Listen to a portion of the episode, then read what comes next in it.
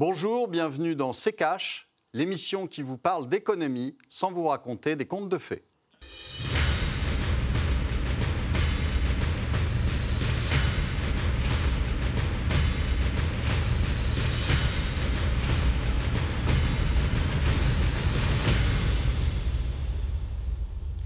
Bonjour, aujourd'hui on vous parle de banque centrale et de politique monétaire. Bonjour Thomas.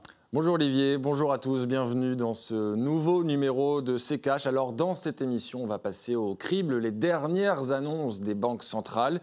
Elles semblent mettre tout en œuvre pour relancer l'économie mondiale. Olivier, pour euh, commencer, je vous propose de commencer du coup avec les annonces de la Banque Centrale Européenne. L'institution basée à Francfort sera bientôt dirigée par la Française euh, Christine Lagarde, mais il y a quelques jours, le futur ex-président de la BCE, Mario Draghi, a présenté son dernier plan d'action. Je propose de voir ça tout de suite dans le tiroir cash d'Antoine Vassas. Cette semaine, on va vous parler de Mario Draghi, et même Super Mario Draghi. Attendez, on va se mettre en situation. Voilà, c'est mieux. Je disais donc, c'est un peu le dernier sursaut de Mario Draghi à la tête de la BCE. Hello, it's me, Mario. Le président de la Banque Centrale Européenne a annoncé un ultime plan de relance avant de quitter son poste, en raison d'une croissance européenne en petite forme et la faiblesse de l'inflation en deçà des objectifs. Game over. Fuji, c'est la merde.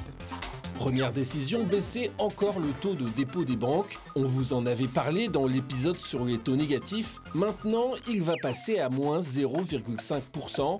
Les banques vont donc perdre de l'argent lorsqu'elles placeront leurs réserves excédentaires auprès de la BCE. L'objectif étant de les pousser à prêter aux ménages et aux entreprises. Banque, here we go. Deuxième décision, le retour du quantitative easing, arrêté fin 2018.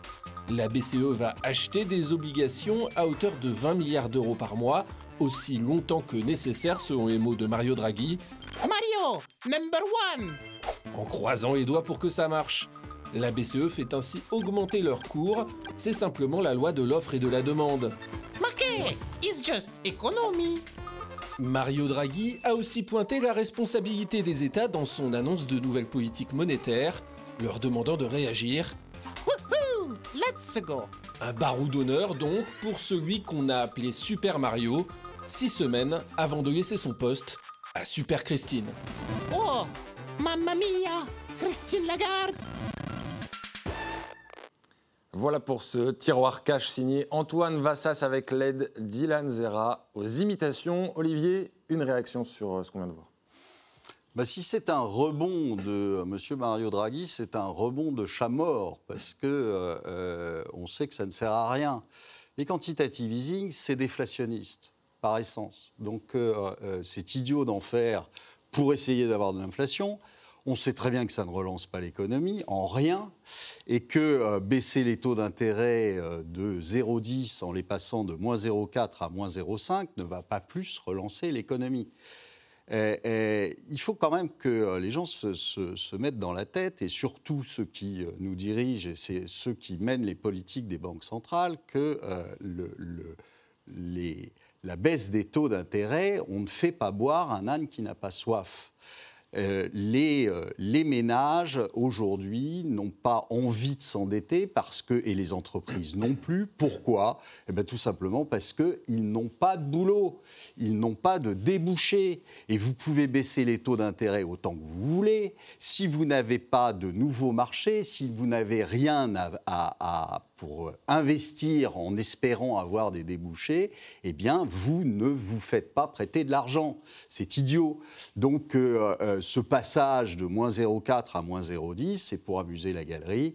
Euh, c'est surtout pour soutenir les marchés, parce que je pense quand 0,5. même que Mario Draghi a fini par comprendre que ça ne servait à rien sur l'économie réelle, et c'est donc simplement pour essayer de maintenir les marchés sur des niveaux qui sont déjà au plus haut. Donc ça ne sert strictement à rien. Et vous avez dans la foulée euh, le président de la Fed qui a fait la même chose, qui a baissé les taux d'intérêt, qui n'a pas Fed, encore euh, annoncé de après. quantitative easing, mais croyez-moi, ça va venir.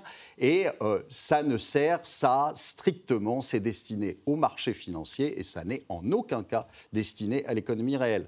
Très bien, Olivier, on va passer à la deuxième partie de cette émission. On va continuer à parler de ces annonces de la BCE, bien évidemment, mais aussi plus généralement des autres banques centrales, avec notamment la Fed, la Banque centrale des États-Unis. Et pour cela, on accueille notre invité, Christophe Blo. Bonjour Christophe Blo, merci d'avoir accepté notre invitation. Bienvenue sur le plateau de CKH. Alors vous êtes économiste à l'Observatoire français des conjonctures économiques, l'OFCE. D'abord un, mot sur ce que vous avez pensé des annonces de la BCE. Alors que a fait la BCE, c'est d'annoncer effectivement tout un ensemble de mesures dites euh, non conventionnelles qui sont destinées à essayer de euh, relancer l'activité économique, rendre la politique monétaire plus expansionniste et essayer d'accroître euh, l'inflation dans la zone euro, puisque l'objectif premier de la Banque Centrale Européenne, c'est d'atteindre une inflation proche de 2%. Aujourd'hui, on n'y est pas. Et donc, Mario Draghi a annoncé un ensemble de mesures qui visent à baisser en partie les taux d'intérêt, relancer ce qu'on appelle le quantitative easing, c'est-à-dire des achats de titres sur les marchés, dans le but, effectivement, d'accroître la demande, de relancer les anticipations d'inflation et d'essayer de créer un peu plus d'inflation dans la zone euro dans les mois à venir lors de ces annonces, euh, le président de la BCE s'est attiré les foudres, notamment euh, de l'Allemagne. On va voir la une euh, du quotidien Bild avec donc Mario Draghi grimé en, Dracula. Ils disent le compte Draghila siphonne nos comptes en banque. Comment on peut expliquer cette réaction de l'Allemagne? Alors effectivement, il y a un débat sur l'efficacité de, ces mesures qui ont été mises en œuvre par la Banque centrale européenne. Alors ce que pointent effectivement les Allemands, c'est que en fait baisser les taux d'intérêt euh, revient à réduire en fait la rémunération de l'épargne des Allemands, mais pas uniquement des Allemands, euh, mais aussi des Français, euh, et donc éventuellement du coup bah, réduire les revenus de l'épargne de, ces agents qui vont peut-être moins consommer et donc ou alors moins consommer aujourd'hui ou moins consommer dans le futur parce que la rémunération de leur épargne est plus faible. L'objectif effectivement de ces mesures, c'est d'avoir des conditions de financement très souples, c'est plutôt de favoriser finalement le crédit et l'investissement. Donc euh, la BCE est probablement consciente éventuellement des effets euh, négatifs en termes d'épargne, mais espère que finalement l'effet de baisse des taux d'intérêt permettra euh, de faire plus de crédit dans l'économie et donc plus d'investissement et plus de consommation. Donc l'équilibre, enfin ou la balance et le résultat final de ces annonces dépendra finalement de bah, l'écart entre ces effets que la BCE espère positifs et les effets potentiellement négatifs liés notamment à la rémunération de l'épargne qui, qui serait en baisse. Olivier, un mot sur cette réaction de l'Allemagne. On sait qu'il y a également euh, les Pays-Bas euh, qui, n'ont pas vu ces annonces d'un très bon œil. Je suis atterré qu'on en soit encore là. C'est-à-dire, on sait que le quantitative easing ne marche pas. On le sait. On sait que c'est déflationniste et que c'est pas inflationniste. On le sait. Alors, à quoi ça sert de continuer en permanence? Pas du tout pour espérer faire repartir l'activité. Je pense que M. Draghi euh, avec l'expérience qu'il a, a parfaitement compris que ça ne servait à rien de ce côté-là, que ça servait simplement à inflater les produits financiers. Point barre. Et aujourd'hui, pourquoi est-ce qu'on veut maintenir des taux à zéro euh, aussi longtemps qu'il euh, n'aura pas atteint son objectif? Alors je vous l'annonce, l'objectif, il ne sera jamais atteint. Donc ça veut dire quoi? Ça veut dire simplement qu'il vient d'annoncer des mesures de taux à zéro et de quantitative easing jusqu'à la fin des temps. Vous êtes d'accord avec ça Parce qu'on ne peut pas en sortir. On voit bien l'exemple japonais. Hein. Euh, ça, je pense que au bout de 30 ans, je pense qu'on devrait finir par comprendre, parce qu'on euh, a quand même un exemple et un, un, excellent laboratoire. Donc, il le sait, sauf qu'aujourd'hui, on a une dette et on ne fonctionne que là-dessus. D'accord? On met aujourd'hui encore 4 dollars pour avoir un dollar de PIB en plus. Donc ça veut dire quoi? Ça veut dire que vous ne pouvez pas vous permettre d'avoir des taux en hausse. Et on l'a vu mille fois. On a vu mille fois quand M. Kuroda de la, de la Banque du Japon a essayé de freiner, a essayé de dire bon, on va peut-être acheter moins. Et donc, à ce moment-là, qu'est-ce qui s'est passé? Tout de suite, les taux d'intérêt ont remonté. Et tout de suite, M. Kuroda est revenu à la télé en disant Vous m'avez mal compris, je vais recommencer. Parce qu'il faut que les taux descendent en, dessous de zéro. Partagez euh, euh, cet avis? Pas totalement, il y a différents points de débat. donc, effectivement, euh, tous les points de débat sont là sur les effets potentiellement négatifs ou sur ce qu'on peut attendre du, du Q. Alors, il y a un point sur lequel, effectivement, on peut avoir une forme de convergence, c'est qu'il est probable que les taux soient longs de, façon assez longue. C'est-à-dire que c'est même ce qu'a annoncé Mario Draghi, puisqu'il a dit euh, cette politique monétaire restera accommodante tant que je n'aurai pas atteint euh, le taux d'inflation de 2%. Et aujourd'hui, on voit que après euh, finalement quatre années de quantitative easing, l'inflation n'a toujours pas retrouvé ces 2%. Donc, ce qui pose une question vraiment fondamentale, qui est pourquoi est-ce que l'inflation reste basse Et est-ce que la politique monétaire est vraiment l'outil le plus adapté aujourd'hui pour arriver à atteindre cet objectif d'inflation de 2% D'accord? Donc ça, c'est un point. Et c'est un point, effectivement, euh, qui, est important et qui doit être euh, totalement compris. Et il n'y a pas forcément euh, d'explication définitive sur pourquoi est-ce que l'inflation est basse. Il y a potentiellement deux éléments. Un premier qui est de dire, finalement, aujourd'hui, effectivement, le chômage a baissé, mais il y a toujours une insuffisance de la demande dans la, la zone euro les économistes souvent raisonnent euh, en termes d'excès d'offres ou d'excès de demande. Et donc, Aujourd'hui, il y a un certain nombre de mesures qui tendent à dire finalement il y a à peu près euh, un équilibre entre l'offre et la demande. Mais peut-être qu'on ne mesure pas bien ces choses-là, on ne sait pas bien comment les mesurer. Donc peut-être que le déficit de demande est insuffisant. D'accord? Et dans ce cas-là, euh, il y a effectivement encore des marges de manœuvre pour des politiques expansionnistes, qu'elles soient monétaires ou budgétaires, et en fonction de l'efficacité relative de chacune de ces politiques. Un autre élément est de dire finalement, peut-être qu'on n'atteint pas l'objectif d'inflation parce qu'il y a des problèmes de nature plus structurelle, euh, de, notamment liés à éventuellement l'évolution sur le marché du travail et la perte de pouvoir, par exemple, de, pouvoir de négociation des salariés dans les entreprises, qui les empêche finalement d'obtenir des rémunérations, même quand le taux de chômage a baissé, parce qu'effectivement, il existe tout un tas d'ensemble d'emplois qui sont précaires et pour lesquels finalement obtenir des, augmentations de salaire devient euh, compliqué. Si c'est ça le problème dans la zone euro aujourd'hui, effectivement, la politique monétaire n'est peut-être pas l'instrument le plus adapté pour permettre de ramener l'inflation. Donc ça, c'est effectivement un point de, débat et qui est fondamental, savoir est-ce que c'est pertinent ou pas euh, de faire ces politiques monétaires non conventionnelles là, en fonction du diagnostic que l'on peut avoir sur l'inflation. Ensuite, euh, supposons que, euh, effectivement, un des problèmes de la zone euro reste en partie au moins un problème de demande. Dans ce cas-là, effectivement, quel est l'intérêt de faire des politiques monétaires non conventionnelles? Il y a effectivement un débat sur euh, éventuellement les effets négatifs de ces politiques monétaires, je pourrais revenir dans un second temps, mais globalement, ce qu'il faut aussi rappeler, c'est quand même qu'il y a un ensemble de travaux théoriques et empiriques d'économistes qui ont travaillé, passé du temps pour chercher à identifier les effets de ces politiques monétaires non conventionnelles et leurs résultats dans une grande majorité. Ça ne veut pas dire que c'est la vérité absolue, mais beaucoup de travaux et de publications scientifiques sur le sujet ont montré que ces politiques monétaires non conventionnelles avaient des effets positifs. Effectivement, je vous l'accorde, en grande partie parce que les effets par lesquels ils sont mesurés, ce sont les effets sur les prix d'actifs. Donc c'est le premier canal par lequel on attend que ces politiques monétaires jouent sur l'activité économique par des taux bas et par des prix d'actifs qui sont effectivement boostés par ces politiques monétaires non conventionnelles, dans l'espoir, comme je le disais plus tôt, que euh, finalement les conditions de financement favorables euh, favorisent le crédit et la consommation. Ensuite, effectivement, il y a un débat qui s'est installé parmi les économistes et qui est un débat fondamental et important, qui est de se dire est-ce que finalement euh, ces politiques n'ont pas des effets contre-productifs? Est-ce que ces euh, politiques monétaires non conventionnelles ne vont pas euh, être à l'origine de nouvelles bulles sur les marchés financiers Et finalement, créer plutôt de l'instabilité et avoir des effets peu efficaces euh, en matière de relance de la consommation, relance de l'activité économique. Donc il y a effectivement il y a un débat, il y a des économistes, notamment les économistes de la BRI, qui pointent sur les risques associés euh, de ces, à ces politiques monétaires non conventionnelles en matière euh, finalement d'instabilité financière qui alimenterait plutôt effectivement euh, la hausse des marchés boursiers plutôt que de favoriser l'économie réelle, donc aurait des effets de moins en moins favorables sur l'économie réelle et aurait des effets plutôt contre-productifs ou risqués en termes d'instabilité financière.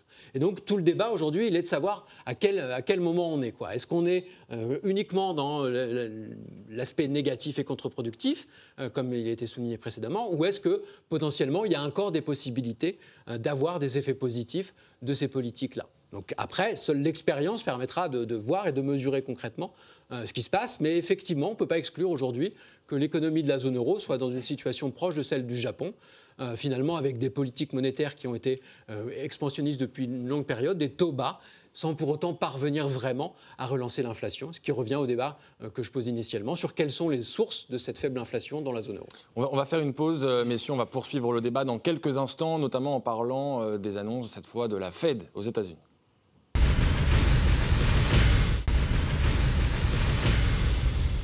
De retour sur le plateau de CKH, on est toujours avec Christophe Blo, économiste à l'OFCE, et puis on va désormais donc parler des annonces de la Fed, la Banque centrale américaine. Alors la Réserve fédérale a de nouveau réduit son principal taux directeur, baisse de 0,25%, ce qui porte la fourchette de taux entre 1,75 et 2%. C'est la fourchette de taux à laquelle la Fed laisse les banques se prêter des liquidités à court terme. Olivier, comment vous analysez euh, cette annonce? Sur la même, euh, sur la même euh, euh, sur la même ligne que, que la BCE. C'est la même stratégie on- Mais on a, on, a, on a toutes les banques centrales qui font très exactement la même chose. Alors moi, j'ai quand même du mal à comprendre jusqu'où il faudra aller, jusqu'à quel quantitative easing, le 15, le 16, le 17, comme le Japon, pour comprendre que ça ne fonctionne pas. On fait tous la même chose. Ça ne fonctionne pas. Et au lieu de se dire, bah, tiens, on pourrait peut-être essayer autre chose, bah non, on continue. C'est quand même assez frappant de, voir cette, espèce d'unanimité euh, quasi euh, totale des économistes. Alors vous en avez en effet quelques-uns qui, euh, critiquent ces, mouvements, mais la grande majorité est quand même plutôt pour. Et, je suis très étonné, je me demande combien il va en falloir pour qu'ils comprennent. Ils comprennent que c'est euh, la politique de taux zéro, c'est une mauvaise allocation d'actifs. On l'a vu, on le sait, ça a marché des dizaines de fois. Euh, on sait que quand on a des taux à zéro, bah, il y a une mauvaise allocation d'actifs derrière. On sait que ça permet de maintenir en place des surcapacités, parce que vous avez des entreprises qui, avec des taux normaux, seraient mortes depuis longtemps, seraient au tapis depuis longtemps, et à ce moment-là, on pourrait, la fameuse destruction créatrice de M. Greenspan, eh bien, euh, euh, euh, on pourrait avoir des entreprises qui, elles, se portent bien et qui fonctionnent correctement et qui ont un pricing power, qui retrouvent un pricing power. Au lieu de ça, on a des entreprises qui sont des entreprises zombies et qui continuent à vivre parce qu'on leur fournit de l'argent gratuitement et donc qui font baisser les prix. Et c'est pour ça que je vous dis, les euh, quantitative easing sont purement déflationnistes. Ils sont inflationnistes sur les actifs financiers, ils sont déflationnistes sur l'économie réelle. Mais ça, que les économistes soient encore là avec leur petit cahier à essayer de trouver euh, l'é- l'équation qui va bien, ça fait de la peine parce que pendant ce temps-là, on va joyeusement dans le mur.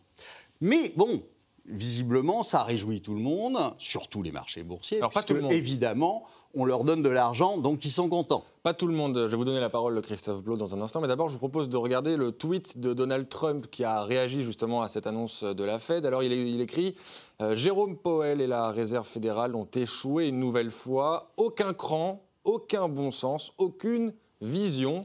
Un communicant terrible, écrit le président américain. Qu'est-ce que vous analysez du constat du président américain et puis plus généralement des, annonces de, la Fed? Une communication terrible, mais de la part du président Trump aussi, notamment, mais euh, qui illustre aussi euh, un certain nombre de différences entre la zone euro et les États-Unis. Les zones euro et les États-Unis ne sont pas dans la même situation. L'inflation est certes aussi assez basse aux États-Unis, mais euh, elle elle s'écarte moins de la cible de 2% que ce qu'il y a dans la zone euro. Ensuite, la situation en termes de chômage et la situation macroéconomique des États-Unis n'est pas du tout la même que celle de la zone euro. Et donc, ce qui pose effectivement un certain nombre de questions. Et moi, je ne peux pas du tout placer ces deux banques centrales dans la même position. C'est-à-dire qu'aujourd'hui, en fait, on a une banque centrale aux États-Unis qui est dans une situation où le taux de chômage n'a quasiment jamais été aussi bas. Alors certes, on, si on regarde, sait, on sait très bien que ce n'est pas le vrai taux si de on regarde chômage. d'autres mesures, C'est une plaisanterie. je peux finir. Si on regarde d'autres mesures du taux de chômage, elles indiquent aussi qu'ils ont largement baissé, donc y compris quand on tient compte d'un ensemble de sous-emplois. Donc effectivement, potentiellement, il y a encore un- des, personnes en sous-emploi, et aux États-Unis, il y a un gros problème de population active avec tout un ensemble de personnes qui sont retirées du marché du travail.